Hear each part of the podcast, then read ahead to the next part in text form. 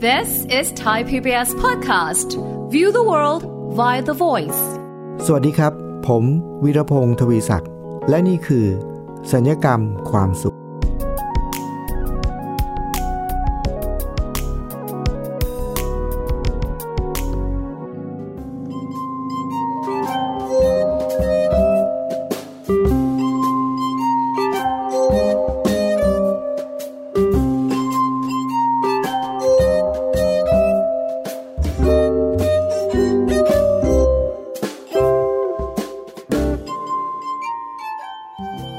ผู้ฟังครับ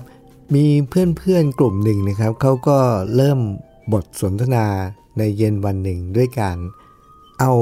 ปฏิทินนะครับมามาที่มีคนทำมาเขาเอาปฏิทินของเดือนที่ยังมาไม่ถึงนะครับ เดือนถัดไปก่อนที่จะเป็นเดือนจริง ปัจจุบันนี้เนี่ยเป็นเดือนปฏิทินเดือนหน้า แต่ว่าเป็นปฏิทินพิเศษครับ ปฏิทินที่เขาลงรายละเอียดไว้ว่าเดือนเดือนหน้าเนี้ย จะมีวันหยุดที่แบบว่าลองวีคเอนติดต่อกันเนี่ย กี่วันแล้วก็กี่ครั้งครับ พอเอาปฏิทินมาดูเนี่ย โอ้โห ทุกคนพูดคุยกันอย่างมีความสุขมากเลย แล้วบอกว่า โอ้โห ปฏิทินเดือนหน้าเนี่ย จะมีลองวิกเอนวันหยุดติดกัน 3 วัน 4 วันเนี่ย ต้องหลายครั้งแน่นะฮะพอพูดคุยกันเรื่องนี้ปุ๊บทุกคนก็มีสีหน้ามีความสุขมากณวินาทีนั้นผม พบเลยว่าอ๋อนี่แหละคือสิ่งที่เราควรที่จะมาฝึกบ่อยๆครับ ที่จะทำให้ชีวิตเราเนี่ยมีความสุขมากขึ้น แล้วก็มีความทุกข์น้อยลง มีความสุขง่ายขึ้น แล้วก็มีความทุกข์ยากขึ้น เทคนิควิธีที่เรียนรู้จากปฏิทินนี้ก็คือ เป็นเทคนิคที่เรียกว่า ความสุขล่วงหน้า ครับคุณผู้ฟัง จากการที่ผมสังเกตการการคุยกันของเพื่อนเนี่ยนะครับ กลุ่มหนึ่งที่เอาปฏิทินวันหยุดของเดือนหน้ามา แล้วมาพูดคุยกันเนี่ย แล้วก็ทุกคนพูดคุยกันอย่างมีความสุขมากเลยครับ ว่าโหพวกเราเดือนหน้าเราจะมีวันหยุดลองวีคเอนนะ พอเริ่มคุยถึงวันศุกร์วันหยุดลองวีคเอนที่ยังมาไม่ถึงนะครับ ก็คือของเดือนหน้า พอเริ่มคุยกันเรื่องนี้ปั๊บเนี่ยทุกคนก็เริ่มวางแผนแล้วว่า วันวันหยุดยาวๆช่วงนั้นจะทำอะไร ช่วงนู้นจะทำอะไรช่วงนี้จะทำอะไร วางแผนกันล่วงหน้านะแล้วก็พูดคุยกันอย่างมีความสุขมาก ผมพบเลยว่า แท้ที่จริงแล้วเทคนิคแบบนี้ที่เรียกว่าการมีความสุขล่วงหน้าเนี่ย ผมเองเคยใช้มาตั้งแต่เด็ก ๆ แล้วครับคุณผู้ฟัง คุณผู้ฟัง เคยจำบรรยากาศของตัวเองตอนที่เราเป็นเด็กๆได้ไหมครับตอนที่ผมเป็นเด็กเนี่ย ผมเรียนประถมนะครับคุณฟัง แล้วมันจะมีแต่ละเทอมมันก็จะต้องมีการสอบใช่ไหมครับ แล้วแต่ละครั้งเนี่ยก็จะมีการสอบประมาณ 2 หรือ 3 วัน ทุกเทอม ก่อนจะปิดเทอมเราก็ต้องมีการสอบ 2-3 วันนะฮะเพื่อทดสอบว่าเทอมที่เรียนมาสิ่งที่เราเรียนไปเนี่ยเราได้ผลดีขนาดไหนยังไงอะไรเงี้ยนะฮะ เขาก็จะมีการทดสอบ เวลาที่ผมเป็นเด็กเนี่ยคุณฟังผมก็จะแบบ เวลาสอบนี่ผมจะไม่ค่อยชอบนะ เพราะว่ามันจะต้องดูหนังสือเยอะแล้วมันจะต้องเคร่งเครียด มันมีหลายอย่างที่เราจะต้องท่อง บางทีเราก็จำได้แล้วก็จำไม่ได้ บางทีเราก็ดูหนังสือไม่ทันอะไรเนี่ยนะครับ ถึงเวลาไปสอบก็นึกไม่ออกอะไรเงี้ย เพราะฉะนั้นโดยรวมๆเนี่ยผมสังเกตตัวเองว่า ในช่วงเวลาสอบเนี่ยมันเป็นช่วงเวลาที่เรารู้สึกเราไม่ค่อยมีความสุข เราเต็มไปด้วยความเครียดความกังวลความวิตกนะฮะมันดูหนังสือจริงจังเกินไปนะฮะอดรับอดนอนอะไรเงี้ยโดมรวมแล้วไม่มีความสุขนะฮะแล้วมันให้ผมเริ่มสังเกตอีกอย่างหนึ่งว่า ช่วงเวลาวันสอบ 3 วัน เป็นช่วงที่เราไม่มีความสุขเนี่ยแต่มีอยู่ครั้งหนึ่งผมสังเกตแล้วผมก็เอ๊ะ แต่ว่าวันสอบวันสุดท้ายอะครับ วันที่สามเนี่ยแล้ววิชาสุดท้ายที่เราสอบอะก็คือตอนเย็นๆบ่ายๆของวันที่สามอะพอสอบเสร็จปั๊บเนี่ยผมจำความรู้สึกของตัวเองได้เลยว่า วันสอบวันสุดท้าย วิชาสุดท้ายเนี่ยตอนที่เดินลงมาจากห้องจากชั้นเรียนจากโรงเรียนเนี่ยเดินกลับบ้านเนี่ยมันเป็นช่วงเวลาที่เรารู้สึกว่า ผ่อนคลายมีความสุขมาก มันไม่มีความเครียดความกังวลอะไรอีกเลย เพราะว่าไม่มีหนังสือต้องดูแล้วนะ ไม่มีอะไรต้องท่องแล้ว ผมจำความรู้สึกนั้นได้ครับ ว่ามันผ่อนคลายมันมีความสุขแล้วมันสบายขนาดไหน แล้วเรารู้สึกว่าเย็นวันนั้นตอนที่อยู่บ้านเนี่ยมันเป็นตอนที่เราแบบได้เล่นได้สนุกแบบไม่มีความกังวลอะไรอีก มันมีความสุขจริง ๆ นะครับ หลังจากนั้นผมพยายามจดจำความสุขนั้นเอาไว้ แล้วก็เทอมถัดมาครับคุณผู้ฟัง ผมจำได้เลยว่าผมใช้เทคนิคนี้ตอนที่ผมเรียนประถมก็คือ พอเราเรียนครบเทอม แล้วในที่สุดวันสอบก็มาถึงครับสามวันที่เราจะต้องสอบ ผมก็นึกในใจว่าเอาอีกแล้วนะฮะ บรรยากาศของความทุกข์ความเครียด ความกังวล ความตึงเครียดต้องดูหนังสือมาอีกแล้วนะฮะพอความรู้สึกแบบนั้นวนกลับมาปุ๊บผมก็เอะใจครับคุณผู้ฟัง เอะใจว่า เอ๊ะ เราจะทำยังไงดีกับความรู้สึก ที่เราไม่ชอบอะความทุกข์ความเครียดความกังวลที่เราสอบเนี่ย ในสามวันเนี่ยที่เราต้องมาเชิญเนี้ยเราจะจัดการยังไงกับมันดีนะ เราไม่อยากมีความรู้สึกแบบนี้ เทคนิคที่ผมใช้ตอนนั้นคืออะไรรู้ไหมครับ ก็คือ ผมบอกอ๋อจำได้แล้ว ผมจำได้ว่าพอเราผ่าน 3 วันนี้ไป วันสุดท้ายเนี่ยมันจะมีความปลอดโปร่ง ความโล่ง ความสบายจากจากความรู้สึกเหล่านี้เนี่ยวันสุดท้ายตอนสอบเสร็จนะ่ะผมนึกถึงบรรยากาศของวันสอบเสร็จ ว่าเราเคยมีความสุขยังไง ผมเลยใช้เทคนิคนี้ครับว่า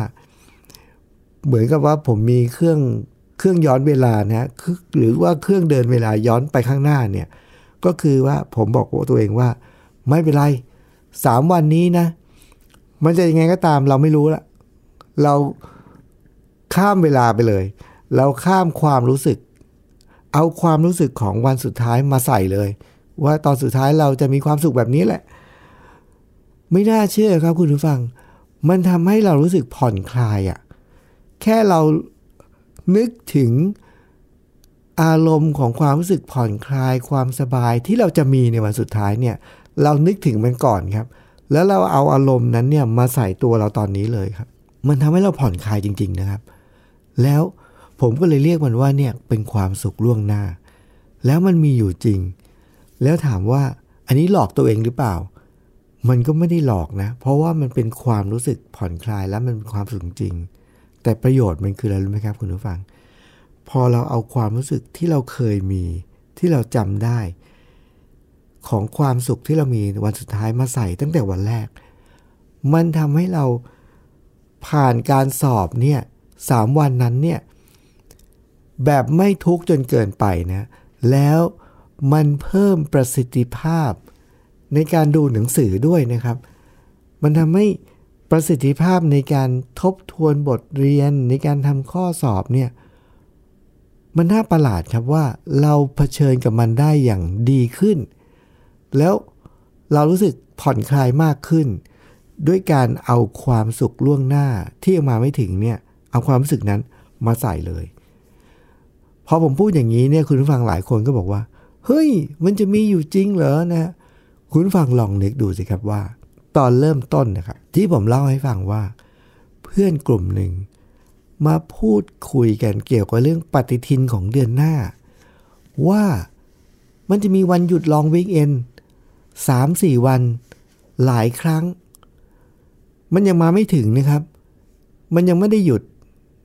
วันหยุดยังมาไม่ถึง แต่แค่เรารู้ว่าเราจะมีวันหยุดลองวีคเอนหลายครั้งในเดือนหน้า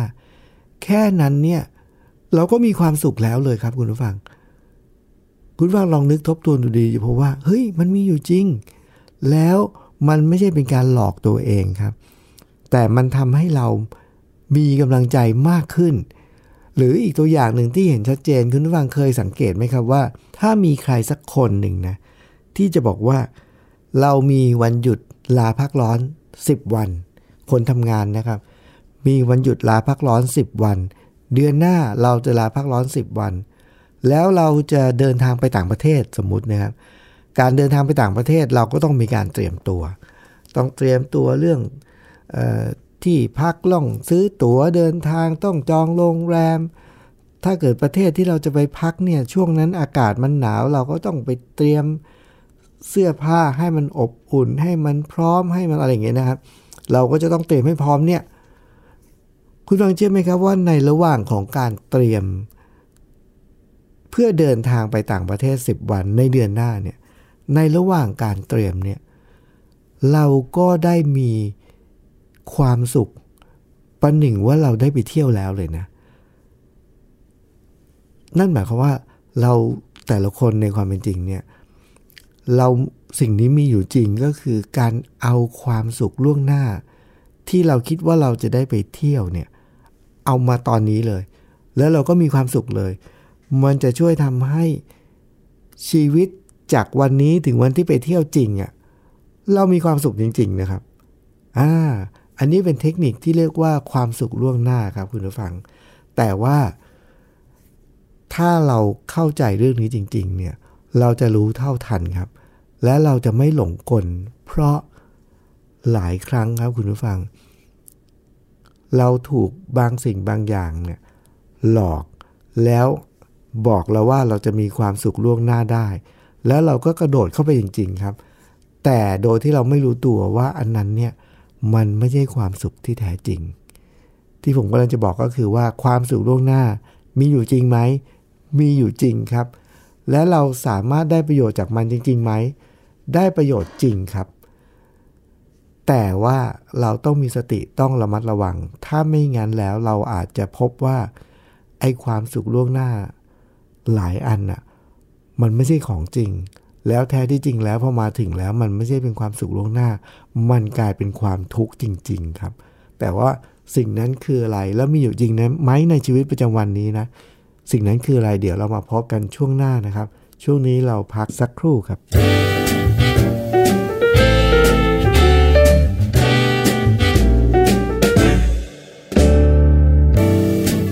might say that I'm a loner. But I just call it being free. I am my heart's only owner. Or at least I used to be. Cause now a wildfire is raging deep inside. And my heartstrings are pulling like the tide. And the match that drew a spark was a single stolen kiss. And if that ain't love,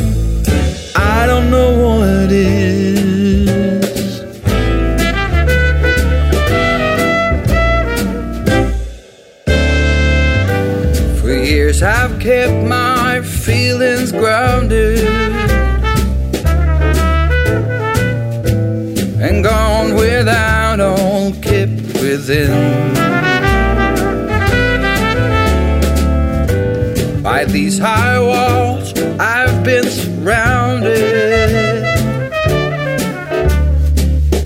Walls to her eyes only paper thin. Cause now wildfire is raging deep inside.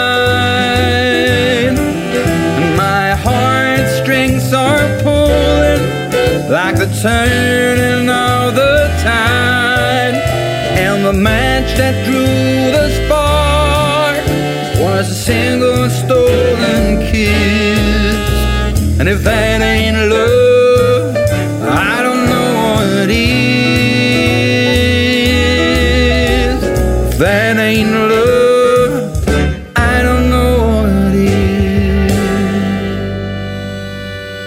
ฟังพบกับสัญญกรรมความสุขนะครับ ตอนนี้เป็นตอนที่ว่าด้วยเรื่องของความสุขล่วงหน้า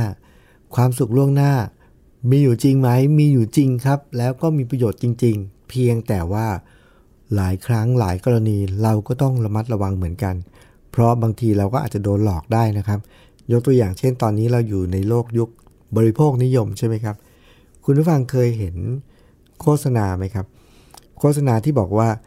ถ้าเราอยากจะได้อะไร แต่ตอนนี้เราไม่มีเงิน ไม่เป็นไร เราซื้อได้เลยนะครับ เอามาใช้ก่อนแล้วเดี๋ยวค่อยจ่ายที่หลัง อันนี้เรียกว่าความสุขล่วงหน้าไม่เอ่ยนะ ลองคิดดูดีๆครับไอการที่เราแบบจะต้อง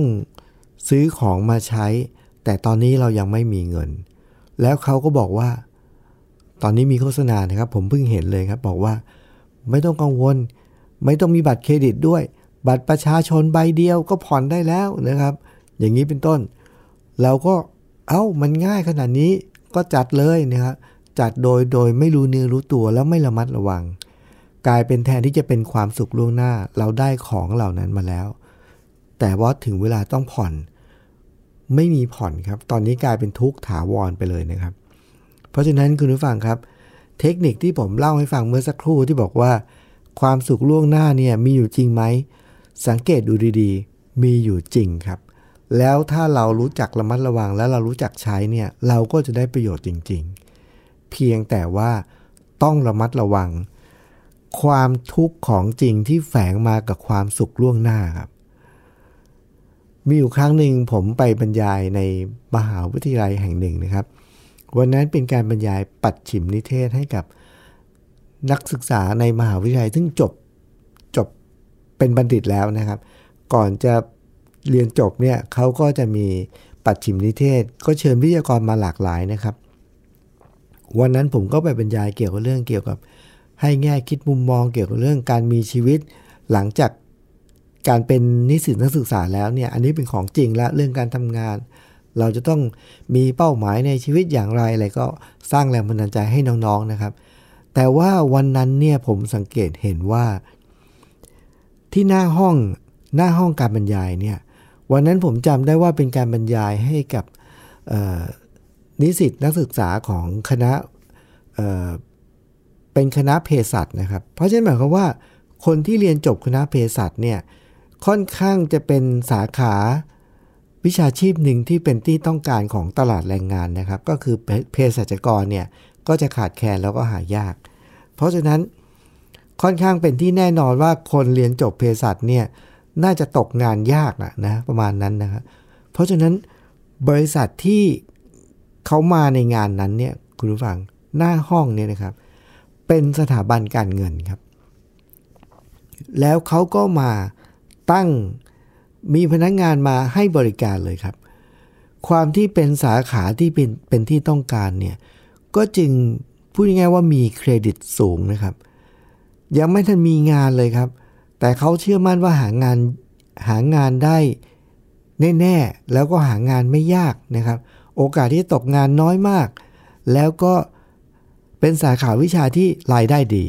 อันนี้คือบริษัทเขาประเมินนะครับ แต่ตอนนี้เพิ่งจะเรียนจบนะครับ ที่ว่ายังไม่มีเลย งานก็ยังไม่มีเงินเดือนก็ยังไม่มี แต่สาขานี้งานหาง่าย เงินเดือนเยอะอะไรประมาณนี้นะครับ เขาก็มีความเชื่อมั่นอย่างนั้น สถาบันการเงิน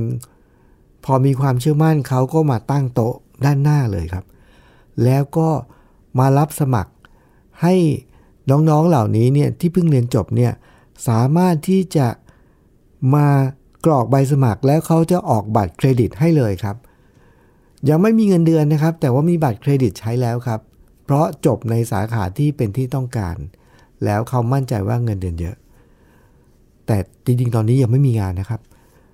แล้ววันนั้นเนี่ยเขาก็มีโปรโมชั่นอันหนึ่งก็คือว่า ใครที่มาสมัครบัตรเครดิตในวันนี้เนี่ยนอกจากจะอนุมัติผ่านง่าย ๆ แล้วเนี่ยจะได้ตุ๊กตาคนละตัวเป็นตุ๊กตาหมีตัวใหญ่เลยนะครับ ใครสมัครวันนี้เนี่ยจะได้ตุ๊กตาหมีหนึ่งตัวเลยนะตัวใหญ่เลยนะ คือพอผมเห็นอย่างนี้แล้วเนี่ยผมก็ อดเป็นห่วงเด็กๆ ไม่ได้นะครับ เพราะว่าเขากำลังจะถูกสนับสนุนนะครับ ให้ใช้เงินในอนาคต ซึ่งตอนนี้เขายังไม่มี แต่ใช้บัตรเครดิตก็คือว่าเขาใช้เงินในอนาคต ซึ่งเขาคาดว่าจะมี แต่จริงๆ ตอนนี้ยังไม่มีนะครับ แล้วพอมีอย่างนี้ปุ๊บเนี่ย ถ้าเกิดเขาใช้แบบไม่ระมัดระวังเนี่ยเขาก็จะไปซื้อของที่ เนื่องจากว่า เขายังแยกไม่ออกนะครับ ระหว่างว่าของบางชิ้นเนี่ยมันเป็นสิ่งที่จำเป็น หรือมันเป็นเพียงแค่สิ่งที่เขาต้องการแต่ยังไม่จำเป็น บางทีเด็กๆเขาก็แยกแยะไม่ออก หรือบางทีเขาก็ไม่สามารถที่จะทานกระแสของบริโภคนิยมได้ เห็นเพื่อนมีก็ต้องมีอย่างเงี้ยเขายังแยกแยะไม่ออกแล้วยังไม่รู้จักยับยั้งหรือระงับใจ ก็ ในเมื่อมันมีบัตรเครดิตแล้วมันรูดง่าย ๆ ก็ผ่อนด้วยอะไรต่ออะไรเงี้ยเขาก็ซื้อหรือว่าไปจับจ่ายใช้สอยโดยที่ไม่ระมัดระวัง โอกาสที่จะเป็นอย่างนี้สูงมากนะครับ คุณผู้ฟัง ก็เลยอันนี้เป็นเรื่องเดียวกับเรื่องของความสุขล่วงหน้าเลยนะครับ แต่ว่าใช้โดยไม่ระมัดระวัง มันก็จะก่อให้เกิดกับความทุกข์แบบถาวรได้ พอผมเห็นดังนั้นนะครับ สถาบันการเงินมาตั้งโต๊ะ เด็กๆก็ไปสมัครกัน แต่ตอนที่เขามาสมัครเนี่ยผมไม่เห็นแล้วนะครับ ผมมาที่หลังผมมาบรรยายในส่วนของผม ผมมาที่หลังผมไม่เห็น แต่ภาพที่ผมเห็นก็คือพอผมเข้าไปในห้องที่ผมจะบรรยายนี่ครับคุณผู้ฟัง เป็นภาพที่ดูเหมือนจะสวยงามนะครับ แต่สำหรับผมเป็นภาพที่น่ากลัวมาก แล้วน่าตกใจมากคือ น้องๆที่กำลังจะเรียนจบ ยังไม่มีงานทำยังไม่มีเงินเดือน แต่อยู่ในสาขาที่เป็นที่ต้องการแล้วสถาบันการเงินเชื่อถือแล้วมั่นใจ ภาพที่เห็นคือน้องๆนนั่งในห้องประชุมทุกคน กอดตุ๊กตาหมีตัวใหญ่ครับ ทุกคนกอดตุ๊กตาหมีตัวใหญ่ทุกคนเลยครับ นั่นหมายความว่าอะไรครับ หมายความว่า ทุกคนเป็นลูกค้าของบริษัทสถาบันการเงินเรียบร้อยแล้ว แล้วทุกคนก็จะได้บัตรเครดิต เรียบร้อยแล้ว เพียงแต่ว่าที่เป็นห่วงก็คือว่า ทุกคนได้บัตรเครดิต ได้เงินในอนาคตมาใช้เรียบร้อยแล้ว แต่ไม่ใช่ทุกคนครับ ที่จะมีวิจารณญาณในการใช้เงินล่วงหน้าเหล่านี้ อย่างมีประสิทธิภาพ จึงเป็นประเด็นที่น่าเป็นห่วงมากนะครับคุณผู้ฟัง เพราะฉะนั้นคุณผู้ฟังครับ วันนี้ถึงแม้ว่า ตอนนี้เป็นตอนที่ผมพูดถึงเรื่องของความสุขล่วงหน้า เราจะสามารถมีชีวิตที่ดีขึ้นได้ ถ้าเรารู้จักที่จะดึงเอาความสุขล่วงหน้าในอนาคตมาใช้ในตอนนี้ มันมีประโยชน์จริงไหมมีครับ และมีอยู่จริงไหมก็มีครับ เพียงแต่ว่าการที่เราจะใช้สิ่งเหล่านี้เนี่ยเราจะต้องใช้มันอย่างมีสติแล้วก็ระมัดระวัง ความทุกข์ล่วงหน้า ถ้าเรารู้จัก มีแง่คิดมุมมองที่ถูกต้อง เราก็จะไม่ทุกข์ไม่เครียดไม่กังวล กับสิ่งที่ยังมาไม่ถึง ความทุกข์ล่วงหน้าเราก็กำจัดได้นะครับ แต่ว่าความสุขล่วงหน้า เราก็สามารถได้ประโยชน์จากมันได้จริง ๆ เพียงแต่ว่าทั้งสองสิ่งนี้ มีอยู่จริงและส่งผลต่อชีวิตจริง แต่ต้องระมัดระวังและต้องอยู่กับมันอย่างมีสติ เพื่อเราจะได้ไม่ตกเป็นเหยื่อของทั้งความสุขจอมปลอม และก็ความทุกข์จอมปลอมนะครับ คุณผู้ฟังครับ รายการสัญญกรรมความสุข รายการที่จะมุ่งเน้นพูดคุยแบ่งปัน แล้วก็นำเสนอแง่คิดมุมมองต่างๆ ในชีวิต เพื่อให้คุณผู้ฟังทุกท่านเนี่ยมีชีวิตที่มีความสุขมากขึ้นนะครับ มีความสุขง่ายขึ้น แล้วก็มีความทุกข์ยากขึ้นด้วย แล้วก็สำคัญสุดก็คือมีความทุกข์น้อยลง ต้องขอบพระคุณคุณผู้ฟังทุกท่านนะครับ ที่ติดตามรับฟังรายการสัญญกรรมความสุขอย่างเสมอมานะครับ ผมวีรพงศ์ทวีศักดิ์ก็จะมีเรื่องราวมาแบ่งปันในโอกาสต่อๆไปในตอนต่อๆไปนะครับ วันนี้ต้องขอลาไปก่อนครับ สวัสดีครับ